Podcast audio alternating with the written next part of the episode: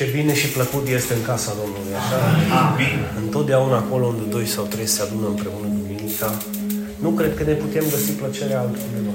Amin. Da? Vă mai amintiți unde ne găseam plăcerea în trecut? Duminica. Cine ar fi sperat, cu excepția lui Dumnezeu, că la un moment dat vom răspunde chemării și vom veni în prezența Lui să ne, să ne bucurăm cu cei ce îmi spun, haidem la casa Domnului. Și eu mă bucur cu cei ce întină privirea cu mine și îl roagă pe Dumnezeu într-o manieră personală. Doamne, te rog să ne vorbești, să-ți reverși Duhul Tău, precum ai făcut-o dintotdeauna, peste toate inimile care sunt în căutare de adevăr. Să-ți reverști harul Tău vindecător peste cei care sunt împovărați de vreo boală, oriunde s-ar afla ei, acasă, în spital sau aici. Să dezrădăcinezi virusii de gripă, Doamne, de influență, de febră, de microbi și să aduci sănătate și tămăduire peste ei toți, Doamne. Și te rog să-mi dai cuvânt, cuvânt care să fie în folosul celor care sunt în căutare de cuvintele tale, de adevărul tău, adevăr care știm că ne va elibera pe toți și care ne va ajuta să creștem din toate punctele de vedere, în mod special, ca și ucenici ai Domnului Isus. Binecuvântat să fii Tu pentru ce ai făcut pentru noi și binecuvântată să fie lucrarea și Evanghelia pe care ne-am propus să o dăm și noi mai departe. Studiul nostru continuă astăzi cu studiul biblic, cu partea a doua. Să ne aducem aminte că studiul biblic este o cercetare amenunțită a Sfintelor Scripturi, adică transcende puțin de nivelul de lectură biblică. Da? Una e să lecturez o porțiune biblică și alta este să o cercetez amănunțit.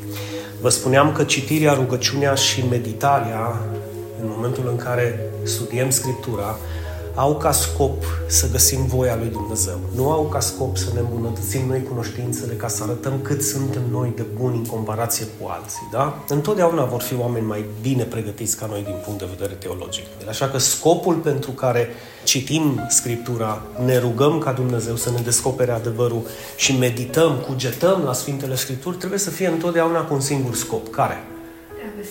De a găsi voia lui Dumnezeu. Și noi știm, în comparație cu alții, că voia lui Dumnezeu este bună, plăcută și desăvârșită. Nu are rost să căutăm altceva. Cuvântul lui Dumnezeu este inspirat de, de Duhul Sfânt, asta ca și motiv pentru care de ce aș studia Scriptura, pentru că nu este o carte oarecare, ci este o carte inspirată de însuși Dumnezeu, de Duhul Sfânt, și este infailibil acest cuvânt. Adică nu conține nicio eroare. Te poți baza pe el. Și pe de altă parte este și viu cuvântul lui Dumnezeu și și lucrător. Noi suntem astăzi produsul credinței noastre de a ne baza pe cuvântul lui Dumnezeu. Deci noi am ajuns la nivelul la care, dacă am ajuns aici, este pentru că atâta l-am crezut pe Dumnezeu și atâta ne-am bazat pe cuvântul lui. E posibil să ajungem aici. Deci de aici până aici e nevoie de câteva schimbări pe care tot cuvântul lui Dumnezeu ne le descoperă. Amin? Dar aici pot să ajung. Amin. Atunci trebuie să ne dorim să ne lăsăm transformați. Vedeți de ce este importantă biserica? Pentru că este locul în care Dumnezeu își revarsă harul, își descoperă cuvântul săptămână de săptămână cu scopul ca noi să ajungem să ne îndreptăm după cuvântul Lui. Pe de altă parte, vă spuneam că studiul este calea spre maturitatea creștină, maturitatea ucenicului, spre înțelepciune și la fel spre prosperitate. Viețile noastre sunt prospere din momentul în care Hristos intră în viața noastră și în familia noastră. Nimic nu avem mai de preț decât aceste lucruri. Și am terminat amintindu-vă câteva dintre întrebările pe care mi le-am pus și eu de-a lungul vieții și anume de unde venim și care este scopul vieții noastre, dacă există viață după moarte, noi ce răspundem? Da. Există. Cum aș putea să o dobândesc?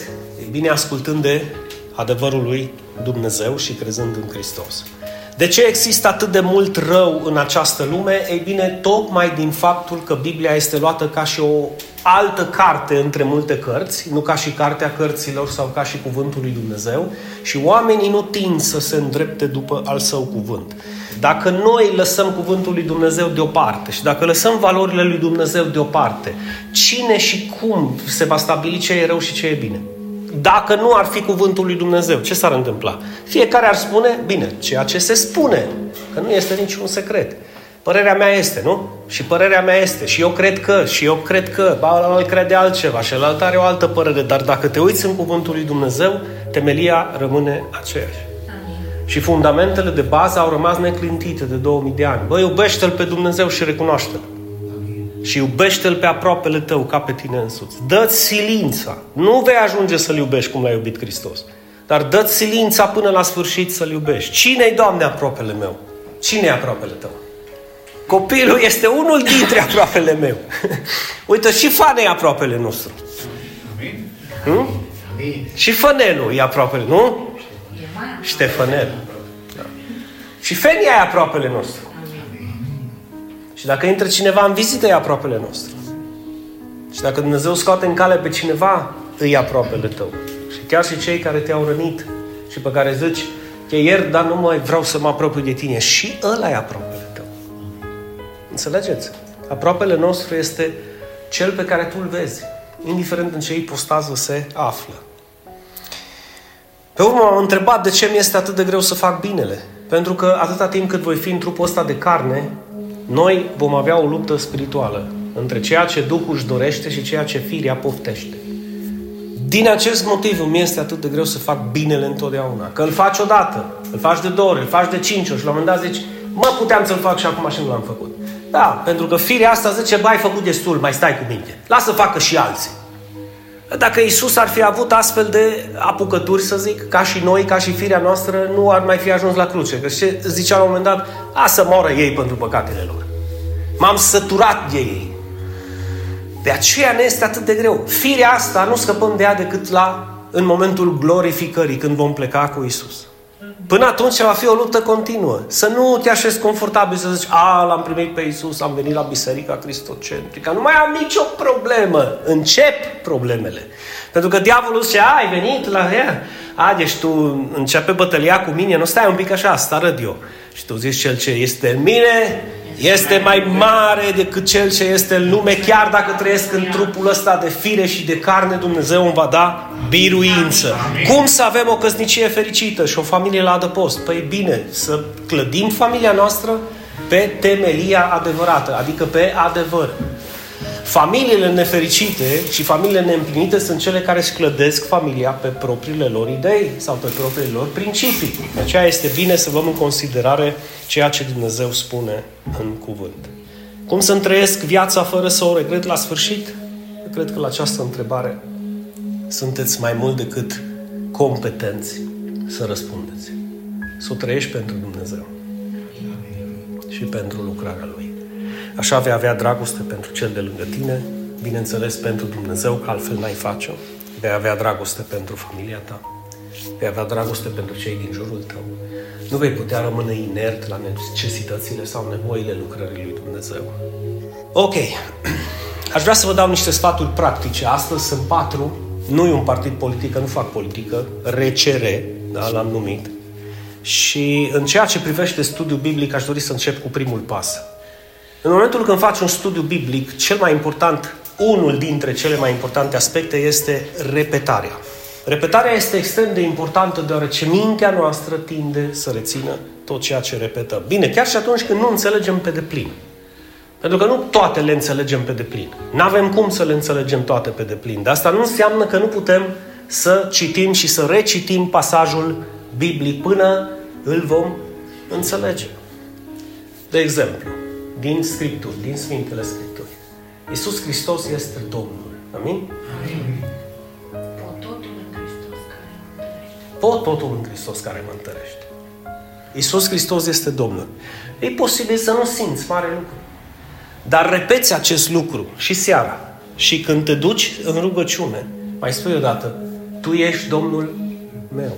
Și îți repeți acest lucru. Și la un moment dat îți dai seama și realizezi că din gură spui că e Domnul tău și în fapte cam lasă de dorit partea cu robul său. Repetând acest adevăr, că Isus este Domnul meu, ne dăm seama cât de mult lipsește din viața noastră să ajungem să fim robi cu adevărat. Și repetarea te ajută. Mintea ta va începe să ia în considerare aceste lucruri. Ar mai fi o chestiune. Nu mi este frică de nimic. Nu? Pentru că așa cum zicea și Eva, Filipeni 4.13, pot totul în Hristos care mă întărește. Și, ai, Doamne, ce bine e să, să ai confortul acela spiritual când Hristos te întărește într-o situație în care tu te simți slăbit de tot. Situația aia în care zici, nu mai nu cred că a fost vreo persoană sau un suflet astăzi prezent aici să nu fi spus cel puțin o dată în viața lui, Doamne, nu mai pot. Ei bine, ești aici. Înseamnă că Dumnezeu ți-a dat putere. Amin. Uite un exercițiu de repetare. Eu nu voi muri niciodată. De unde l-am luat? Din tot Noul Testament și din toate promisiunile lui Dumnezeu. Eu am venit ca să aveți viață. Și viață din belșug. Oricine trăiește și crede în mine, nu va muri niciodată. Și atunci tu în rugăciune, zici, eu nu voi muri niciodată. Și spunându-ți acest lucru, eu nu voi muri niciodată, eu nu voi muri niciodată, mintea ta va începe să înțeleagă și de ce tu nu vei muri niciodată. Pentru că tu nu ajungi să nu mori niciodată pentru faptul că tu zici, eu nu mor niciodată, eu nu mor niciodată. Nu. E pentru că tu îl crezi pe Hristos care ți-a spus că tu nu vei muri niciodată. Și ceea ce faci este să repeți adevărul lui Dumnezeu în mintea ta. Nu să-l asculți astăzi și să-l repeți peste 20 de ani. De exemplu, într-o, într-o zi minunată în familie, în rugăciune, după ce zicem, Doamne ajută, mulțumim pentru alimente, da? Acolo, când suntem cu ochii închiși și de mână, îi mulțumim lui Dumnezeu că noi nu vom, noi nu vom mai muri niciodată. Amin. Noi vom trăi veșnic alături de El. Sunt niște adevăruri pe care trebuie să învățăm să le repetăm de dragul nostru, pentru că oricum Dumnezeu știe acest adevăr, da? Tu trăiești altfel, fiind sigur că El nu te minte. Un alt exercițiu este, sunt o nouă făptură. Și atunci când tu spui sunt o nouă făptură și când îți spui tu ție acest lucru, începe Duhul Sfânt în tine să pună în balanță care din lucrurile alea noi pe care Dumnezeu și le dorește tu le faci, le crezi și le practici și care din lucrurile alea vechi pe care le făceai încă mai dau târcoale în viața ta. Amin. Amin. Și atunci tu zici sunt o nouă făptură, sunt o nouă făptură, sunt o nouă făptură, dar tu îți dai seama cât de, bun, cât de nouă sau cât de veche e. Și aici începe procesul de transformare, iară, cu firea noastră. Sunt un copil de Dumnezeu. Sunt un copil al lui Dumnezeu și atunci încep să mă comport ca și un copil al lui Dumnezeu și pas cu pas îmi dau seama că nu prea mă comport, că am nevoie un pic de ajutor din partea lui Dumnezeu. Am nevoie de cuvântul său, să mă îndrept după cuvântul său. Pentru că sunt o nouă făptură din gură, sunt un copil al lui Dumnezeu din gură, dar parcă lasă de dorit cât îți de ascultător. Mai mult mi-asamăn cu fiul risipitor decât cu un copil ascultător de Dumnezeu. Un alt exercițiu de repetare, dacă e tot să vorbim despre studiu și despre eficacitatea noastră în lucrare. Dumnezeu vrea să se folosească de mine. Și tu când te rogi, Ali, Florin, Sanda, și stai în rugăciune și zici, Doamne, îți mulțumesc pentru, și te slăvesc pentru, și te glorific pentru, și îți mulțumesc pentru, intervine și partea aia, ce fac eu pentru tine? Eu știu că tu vrei să te folosești de mine, dar încă nu mi-am găsit locul, nu știu ce pot să fac. Și dacă ei să deschizi ochii tăi spirituali, vei înțelege că sunt multe lucruri pe care le poți face, care nu necesită foarte mult efort din partea ta. Da? Binecuvântează. Deschide gura și lasă prin gura ta să iasă o binecuvântare. Să iasă un strop de dragoste. Pentru că am fost chemați la binecuvântare. Amin. Și pe urmă, în funcție de necesitatea din lucrarea lui Dumnezeu, poți să zici, iată-mă, trimite-mă pe mine. Da, asta este o repetare pe care o facem din două motive. Numărul unu, Hristos și-a iubit biserica atât de mult încât a răscumpărat-o cu propriul lui sânge și prețul pe care l-a plătit Hristos pentru biserică a fost unul foarte mare. Și dacă El și-a iubit biserica atât de mult, cum să nu o iubesc eu? Eu îmi iubesc biserica. Pentru că de aia sunt aici. Și cred că tu îți iubești biserica, că de aia ești aici. Amin. Și ai putea să zici foarte, foarte drăguț și frumos, sunt alături de păstorul meu. Amin. Amin. Mai încercăm o dată. Zic, Doamne, să alături de păstorul meu până la sfârșit. Alături Amin? De păstorul meu. Nu pentru că ar fi cel mai frumos, că nu-i. E pentru că Dumnezeu l-a ales. Și dacă Dumnezeu l-a ales, eu sunt alături de El.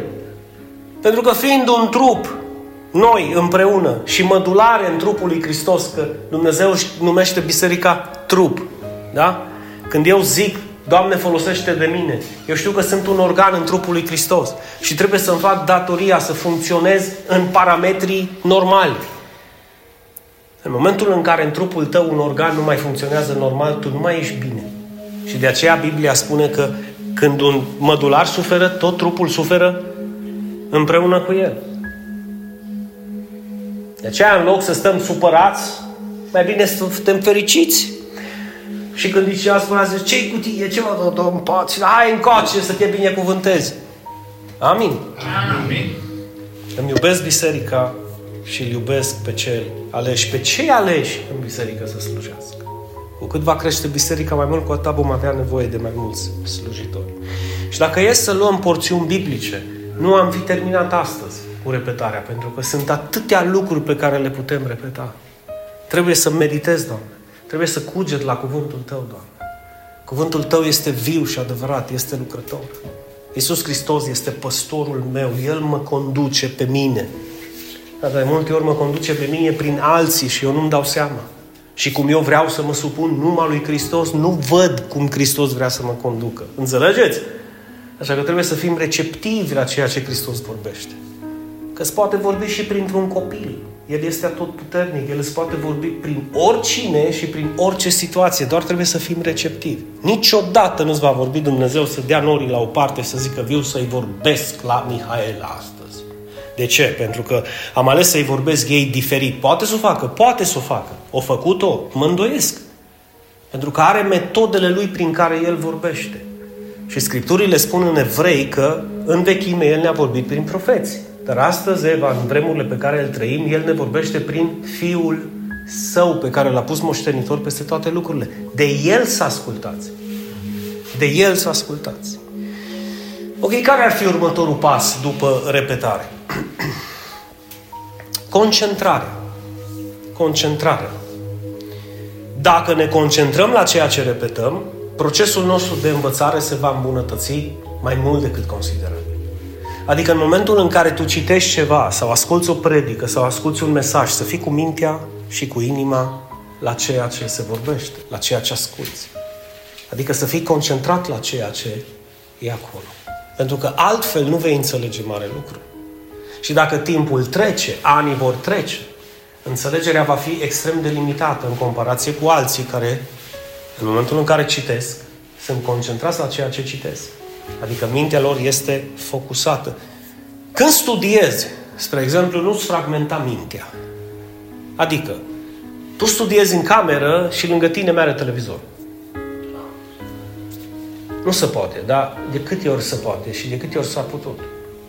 Și raca ta, ca ta, ca știrile și tu ești aici cu studiu. Într-adevăr, ferice de cei ce pot să fac treaba asta, dar mintea ta, o parte din minte e fragmentată și aude fără să vrei știrile alea, sau aude muzica, sau aude, uh, nu știu, cum să ceartă parlamentarii. Nu poți să stai focusat pe ceea ce faci și să fii concentrat la ceea ce faci, pentru că mintea ta este fragmentată.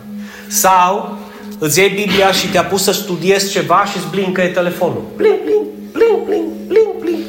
Nu o să fii acolo cu Biblia. O să fii numai de dragul de... A, pe am stat și eu și am citit din Biblie. E ca și cum n-aș fi citit nimic. Sau încă o dată, viu la biserică și viu la biserică cu bagajul de probleme pe care le am sau cu lucrurile pe care eu le consider mai importante decât biserica și atunci am mintea, o parte e acolo, o parte e dincolo, o parte e cu el, o parte e cu ăsta o parte e cu ea, o parte e cu aia altă. Și mintea mea mi ca o pânză de paianjen. Trebuie să rămânem concentrați. De foarte multe ori când venim la slujbă și venim în fața Cuvântului Dumnezeu și ne rugăm, Doamne, vorbește, vorbește mie în primul rând, și trebuie să avem o atitudine de smerenie, adică stau și aștept să văd ce îmi vorbește Dumnezeu astăzi. Ce aș putea să culeg eu din Cuvântul lui Dumnezeu ca să pot să excelez, să pot să cresc. Eu îmi doresc să văd o biserică fierbinte și plină de zel pentru fapte bune și ucenici adevărați, adevărați ai Domnului Isus. De aceea, repetă Scriptura foarte mult și ori de câte ori ai ocazia, când studiezi, încearcă să fii concentrat la ceea ce faci în momentul acela. În momentul acela. Mintea are o capacitate extraordinară de concentrare. De fapt, uh, tu știi foarte bine că pentru tine ceea ce este important, când te concentrezi la ceva, te stresează oricine altcineva și orice altceva se întâmplă în jurul tău dacă nu te lasă să te concentrezi la ceea ce tu consideri că este important. Amin. De aceea, lasă-mă în pace că lucru, nu? Sau lasă-mă în pace că am treabă, sau lasă-mă în pace că trebuie să fac cu tare. Pentru că sunt concentrat la ceea ce fac, pentru că vreau să iasă Ia, când în biserică, când cineva toco, toco, roco, toco, zic, stai, bă, stai cu minte. Că povestim când se termină, că vreau să fiu focusat. Păi nu, nu da, povestim când se termină. Amin. Pentru că asta e important pentru mine. Nu viu de acasă să stau o oră, două în biserică și să nu înțeleg nimic, să nu mă duc cu nimic, să nu mă hrănesc, sufletul meu să fie la fel de desnutrit cum a fost înainte să ajung la slujbă. Ceva trebuie să se întâmple în viața mea. Pentru că altfel am o rutină, nu am o viață. Înțelegeți? Și eu cred că Dumnezeu este sătul de religii și de oameni rutinari care fac lucrurile doar de dragul de a le face. Am fost la biserică și, păi, și nimic. Mă duc acolo, mă duc. Dar ai crescut în ultimele șase luni, ai crescut în ultimii doi ani. Ești la fel ca și înainte. Se întâmplă ceva în viața ta. Există un proces de renovare, restaurare, regenerare din partea lui Dumnezeu. Păi nu. Rutină. Amin. Ce bine și ce minunat este să nu-ți fragmentezi mintea într-o sută de mii de lucruri când ești în prezența lui Dumnezeu. Și mai mult decât atât, capacitatea creierului nostru sporește, fiți atenți, se dezvoltă, sporește atunci când ne focalizăm, ne concentrăm atenția pe ceva concret. Nimic nu, nimic nu pierzi din vedere când pentru tine e ceva important și te străduiești să faci acel lucru important. Nimic nu pierzi. Fiecare detaliu îl ai în mâna ta. Fiecare detaliu. Ia gândește-te la un lucru pe care tu îl iubești să-l faci. Sau gândește-te la o persoană care ți ție dragă și știi că vrei să o ajuți. Gândește-te în ce manieră te gândești la ea, în ce manieră îți propui să îi întinzi o mână, ce loc de privilegiu are în inima ta, pentru că pentru tine e important, tu te concentrezi pe acel ceva concret ce trebuie să faci. Amin. Nu au început Florin să roage. Amin. Amin, Doamne, fă să termine mai repede. Amin. Nu! E o conexiune, e o relație strânsă. Adică vreau să-l văd că propășește. Mai ales dacă îl auzi pe Florin în rugăciune joia. Doamne, ridică-mă, Doamne, în puterea Duhului Sfânt. Ajută-mă, Doamne, să ajung un ucenic, Doamne, să vestesc Evanghelia la orice făptură. Să fiu plin de zel și de Duhul Sfânt și alături de păstorul meu până la sfârșit. Aleluia. Și să nu zică nimeni, aleluia. Da, sincer, E adevărat că ne concentrăm pe lucrurile care le considerăm noi importante. Amin. Atâta de mult și atâta de tare încât nu ne mai pasă de nimeni și de nimic altceva, când noi considerăm că ăla e lucrul ăla e important. Ora asta jumate în biserică.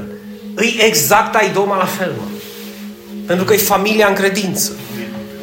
Pentru că e vorba de Dumnezeul nostru care se îngrijește de noi și ne dă porția aia de mâncare de care avem nevoie. Să creștem. No, pe lângă concentrare, deci pe lângă repetare și concentrare, mai există un ce de la cunoaștere, de la înțelegere. Și aici vreau să fiți extrem de atenți.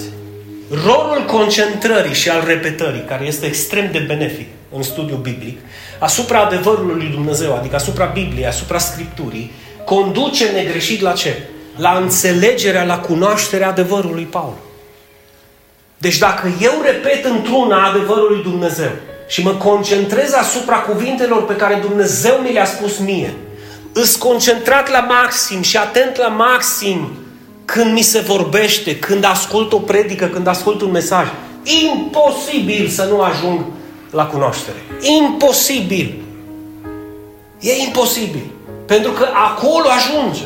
De aceea oamenii care nu le prea pasă de biserică, nu le prea pasă de cuvântul lui Dumnezeu, nu le prea pasă să exceleze în cunoaștere, ce cunoaștere să aibă? Niciodată nu-i vei auzi să spună așa au spus Isus sau așa a spus Hristos sau așa a poruncit Dumnezeu. Întotdeauna ai auzi, apoi asta e părerea mea, eu așa aș face, eu așa cred, eu așa... Dar prea puțin contează ce crezi, ce părere ai, inclusiv ce părere am eu și ce cred eu. Tot ceea ce contează este părerea lui Dumnezeu și ceea ce crede Dumnezeu și ceea ce așteaptă Dumnezeu de la noi. Amin. Da, dar cine are urechi să audă aceste adevăruri, le va pune în practică, le va păstra în inimă și le va da mai departe. Exact cum am făcut și eu astăzi. Așa că începând de astăzi, începeți să repetați niște lucruri simple, mărunte, care nu necesită niciun efort din partea voastră.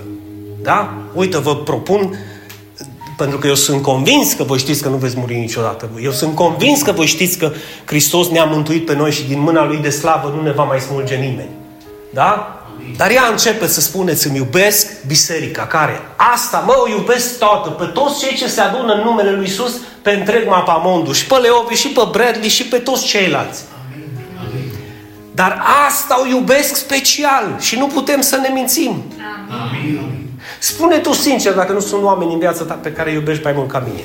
Sunt foarte mulți oameni pe care tu ai un fel de dragoste aparte pentru ei, mai mare decât pentru ceilalți din jur. Pentru că e și normal. Gradul de dragoste, da, într-adevăr, avem o dragoste pentru toată lumea. Dar, haideți să reluăm partea noastră. Exact asta se întâmplă și cu importanța, cu dedicarea și cu concentrarea pe care tu o ai pentru lucrurile specifice. Sunt lucruri care pentru tine sunt mai importante decât pentru alții. Fă-le cu drag. Fă-le cu drag și încearcă să implementezi în lucrurile alea și altele noi care poate să te ajute în viața ta de zi cu zi. Ce lucruri ai putea să implementezi? Poate rugăciunea. Poate ești unul dintre care se roagă la masă sau seara în pat și zici, mulțumesc, Doamne, pentru toate, îți sunt recunoscător. Amin. Ce-ar fi să stai un pic de vorbă cu El? Ce-ar fi să stai de vorbă și să-i zici, Doamne, oare iubesc eu biserica ta cum Tu ai iubit-o, că trebuie să calc pe urmele tale? Mai este ceva în mine ce fac, ce te doare când Tu știi că fac? Este ceva ce gândesc sau spun curăță-mă, Doamne, și iartă-mi păcatele, chiar și cele care îmi sunt ascunse, cum zicea David. Și atunci treci de la nivelul ăsta de mediocritate, de rugăciuni, de mulțumesc, Doamne, aleluia, amin, la o relație cu El în care tu te deschizi cu tot sufletul în fața Lui. Când ai făcut-o ultima dată? Vă pot garanta un lucru, când ai făcut-o ultima dată, ai și plâns ultima dată. Pentru că nu poți să stai în fața Lui fără să te gândești cât de important ai fost tu și familia ta pentru El, încât să plătească El un preț atât de mare, să fie concentrat, între ghilimele, asupra lucrării divine, încât să nu mai fi contat nimeni și nimic altceva decât jertfa de pe cruce ca tu și casa ta să fie mântuită. Amin. Amin. Și acum vine rândul nostru. Și noi ce? De aceea este nevoie, dacă ne dorim să creștem da? și să facem un studiu benefic, să repetăm lucrurile pe care le știm. Repetăm lucrurile noi. Poate astăzi ai învățat ceva nou și este, ar fi bine să repeți. Zi, îmi iubesc biserica. Îmi iubesc. Sau poți să zici, Doamne, ajută-mă să-mi iubesc biserica mai mult. Sau ajută-mă să-l iubesc pe ăsta mai mult, că nu știu ce are cu mine. Hm? Deci, în momentul în care repetăm, în momentul în care ne concentrăm asupra, asupra Scripturii, adevărurile lui Dumnezeu care vin în viața noastră și suntem concentrați asupra lor, prin adevărurile acestea negre și vom ajunge unde? La înțelegere și la cunoaștere. Și vreau să vă dau un text biblic pe care îl cunoașteți cu toții. Iisus a spus în Ioan 8:32, veți cunoaște adevărul, iar adevărul vă va face liberi. Și noi știm, pentru că din text reiese foarte clar cine ne face liberi. Cine ne face liberi? Adevărul, da? Este vorba de adevărul lui Dumnezeu, de cuvântul lui Dumnezeu. Ce ar fi dacă eu v-aș ruga să vă uitați puțin mai profund și să vedeți că nu doar adevărul ne face liberi?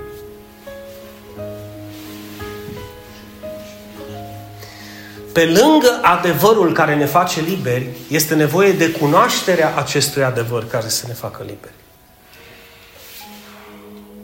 Zice cineva amin? Amin. Pentru că hai să ne gândim, da, Hristos îl poate face liber pe cel păcătos, dar dacă cel păcătos nu-L cunoaște pe Hristos, n-are cum să creadă în Hristos. Evanghelia are puterea de a mântui pe cel păcătos, pentru că este vestea bună pentru cel păcătos. Dar dacă omul păcătos nu o înțelege, Mihaila, înțelegeți unde intră în atribuție lucrarea noastră? Să dăm mai departe adevărul. Ca oamenii să-L cunoască. Și astfel să poată să ajungă la ce? La eliberarea de care au nevoie.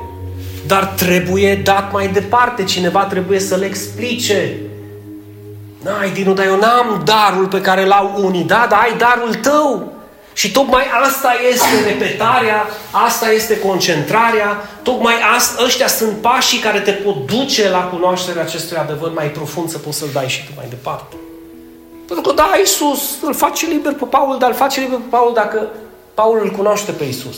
Și cu cât îl cunoaște mai bine, cu atât eliberarea este mai strong, mai puternic. Ai înțeles, Paul?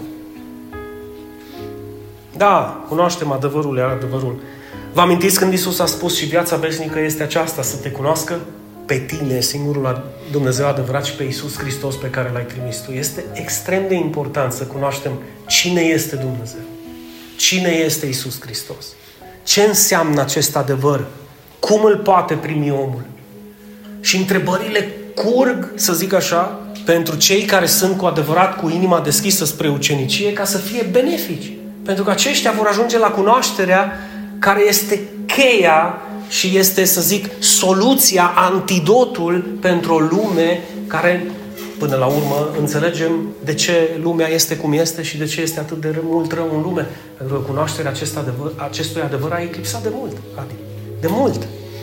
Și atunci datoria noastră este să-l dăm mai, mai departe. Amin? Amin. Cred că nu greșesc dacă spun literalmente toți cei care au rămas în Cuvântul lui Dumnezeu și au citit și au repetat Cuvântul lui Dumnezeu, au experimentat acel wow, asta n-am știut-o. Sau asta n-am văzut-o. Dar zici, eu știu pasajul ăsta, îl cunosc de câțiva ani. N-am văzut acest lucru. Da sau nu? Da. Toți am experimentat după un timp în care ce? În care am repetat și ne-am concentrat asupra sermonului cuvântului sau adevărului lui Dumnezeu. Amin. La un moment dat toți am experimentat acel wow, acum văd cu adevărat. Acum văd cu adevărat. Și doar prin cunoașterea adevărului, dragii mei, apropo de ce spunea Isus în Ioan 8:32, ajungem la discernământ. Așa vom face diferența între ce este bine și ce este rău, deoarece cunoaștem adevărul. Ce este fals și ce este adevărat.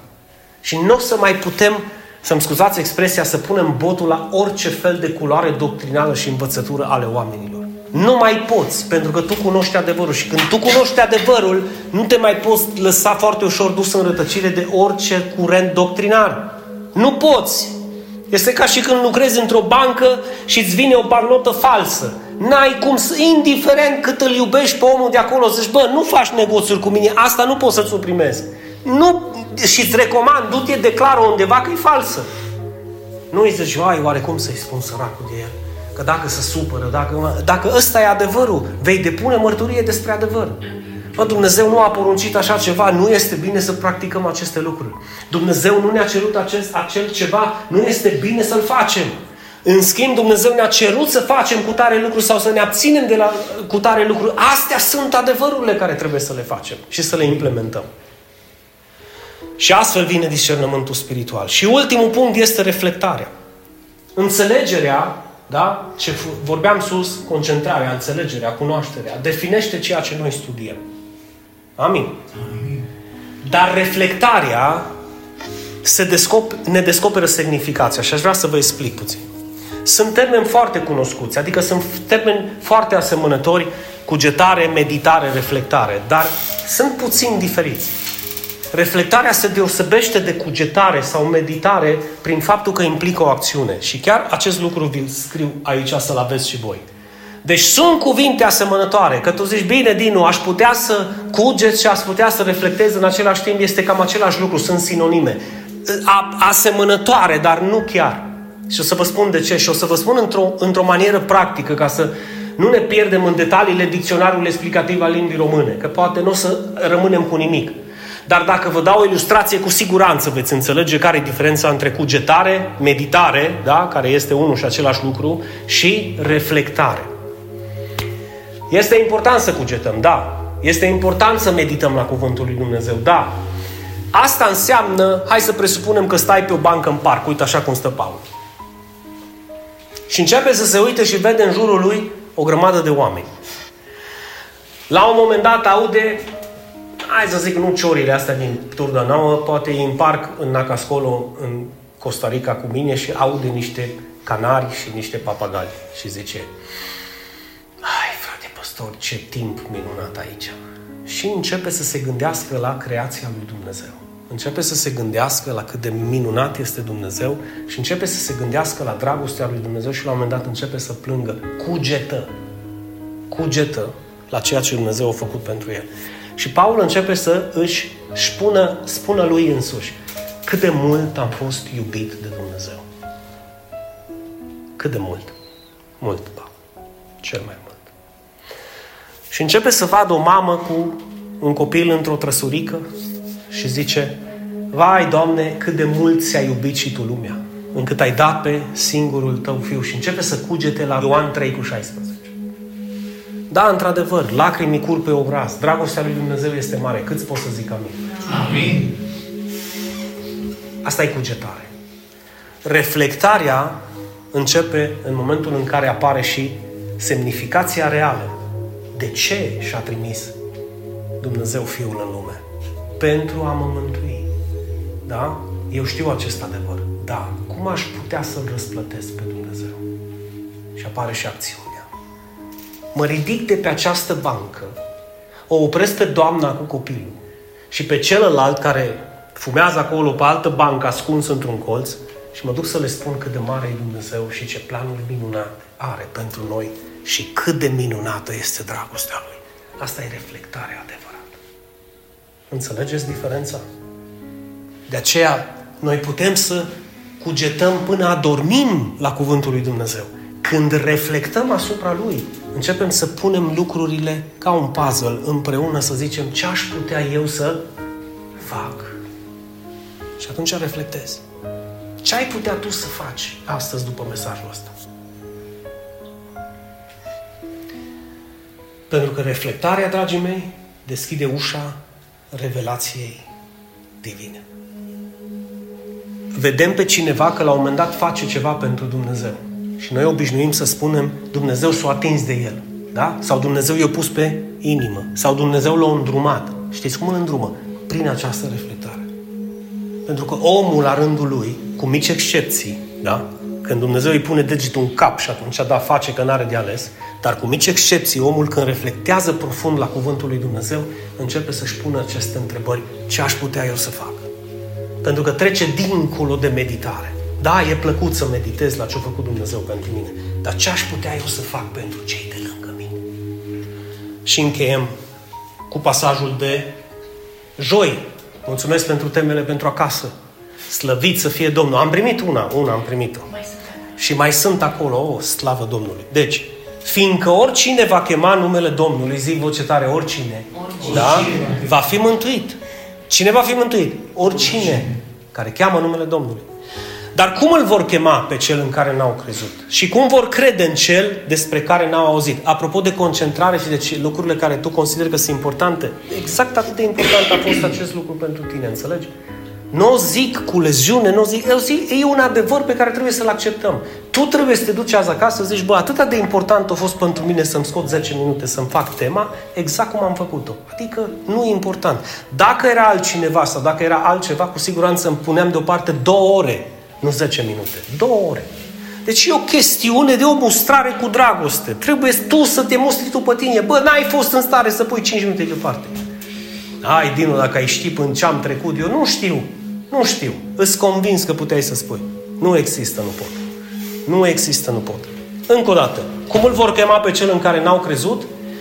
Și cum vor crede în cel despre care n-au auzit? Și cum vor auzi fără să le vestească cineva, că despre asta e vorba, să vestești cuvântul lui Dumnezeu. Și cum să-l vestești? Sau cum să predice dacă nu sunt trimiși? Și luând-o de la, să zic, de la sfârșit la început, trebuie să încep să repeți, pentru că ăsta e primul proces. Care? Îmi propun să vestesc și să fac cunoscut numele Domnului tuturor. Și atunci tu, în momentul când tu te rogi și tu îi spui chestia asta lui Dumnezeu, ceva te străfulgeră până întru adevărul. Bă, n-ai făcut-o. Nu? Trebuie să o faci. Ia telefonul, vizitează pe cineva, spune-i cuiva. Sau în momentul în care te întâlnești cu cineva, deschide gura și vorbește. De ce? Pentru că uh, Romani 10 este mărturia pe care ar trebui să o avem ca și ucenici ai Domnului. Îmi doresc ca toți cei pe care îi cunosc să creadă adevărul. Tu nu-ți dorești altceva decât ca ei să fie eliberați. Pentru că adevărul îi poate face liber și pe ei. Îți dorești ca ei să, să afle adevărul. Trebuie spus. La fel ca și Dumnezeu, vreau și eu ca ei să fie mântuiți. Pentru că Dumnezeu dorește ca toți să ajungă la cunoașterea adevărului și să ajungă la mântuire în alte cuvinte. Și ca să te gândești că zici, bă, bine, fac eu lucrurile astea, dar la ce să le fac, că poate le fac în zadar, încheiem astăzi cu cuvintele lui Isus pe care aș dori să meditezi profund asupra lor. Și pe urmă, după ce meditezi, să treci la reflectare și să le unești cu romani. Iisus spune în Apocalipsa 22, ultimul capitol al Bibliei, Iată, eu vin curând. Iisus spune, iată, eu vin curând. Și răsplata mea, a mea, deci nu vine cu mâinile în sân, că vine cu răsplata Lui pentru fiecare dintre noi. În funcție de faptele pe care le-am făcut în credință. Ca să răsplătesc fiecăruia după fapta lui. Ca să răsplătească fiecăruia la câți oameni a împărțit Evanghelia, pentru că este cel mai important lucru. La câți oameni am dat mai departe adevărul? La câți oameni le-am făcut cunoscut adevărul? Vă imaginați câți oameni suferă fără să cunoască acest adevăr? Și continuă să sufere în tăcere? Când tu vei reflecta profund, tu vei trece de partea cealaltă și îl vei da și tu mai departe, pentru că altfel nu vor avea ei cum să audă acest adevăr. Fără ca noi să le predicăm. Binecuvântat să fie Dumnezeu. Sper să puneți în practică lucrurile astea și sper să le dați mai departe. Și sper să vedem cum biserica triumfă și biruie în ceea ce privește monotonia sau rutina. Și trecem de partea cealaltă. Învățăm, ajungem ucenici, aducem rod spre slava Tatălui și astfel Dumnezeu curăță mlădița noastră ca să poată să aducă și mai mult rod. Amin. Amin. Haideți să ne rugăm. Doamne, sunt atâtea lucruri de făcut pentru Tine și sunt atâtea planuri pe care Tu le ai pentru noi toți, în mod special pentru biserica noastră.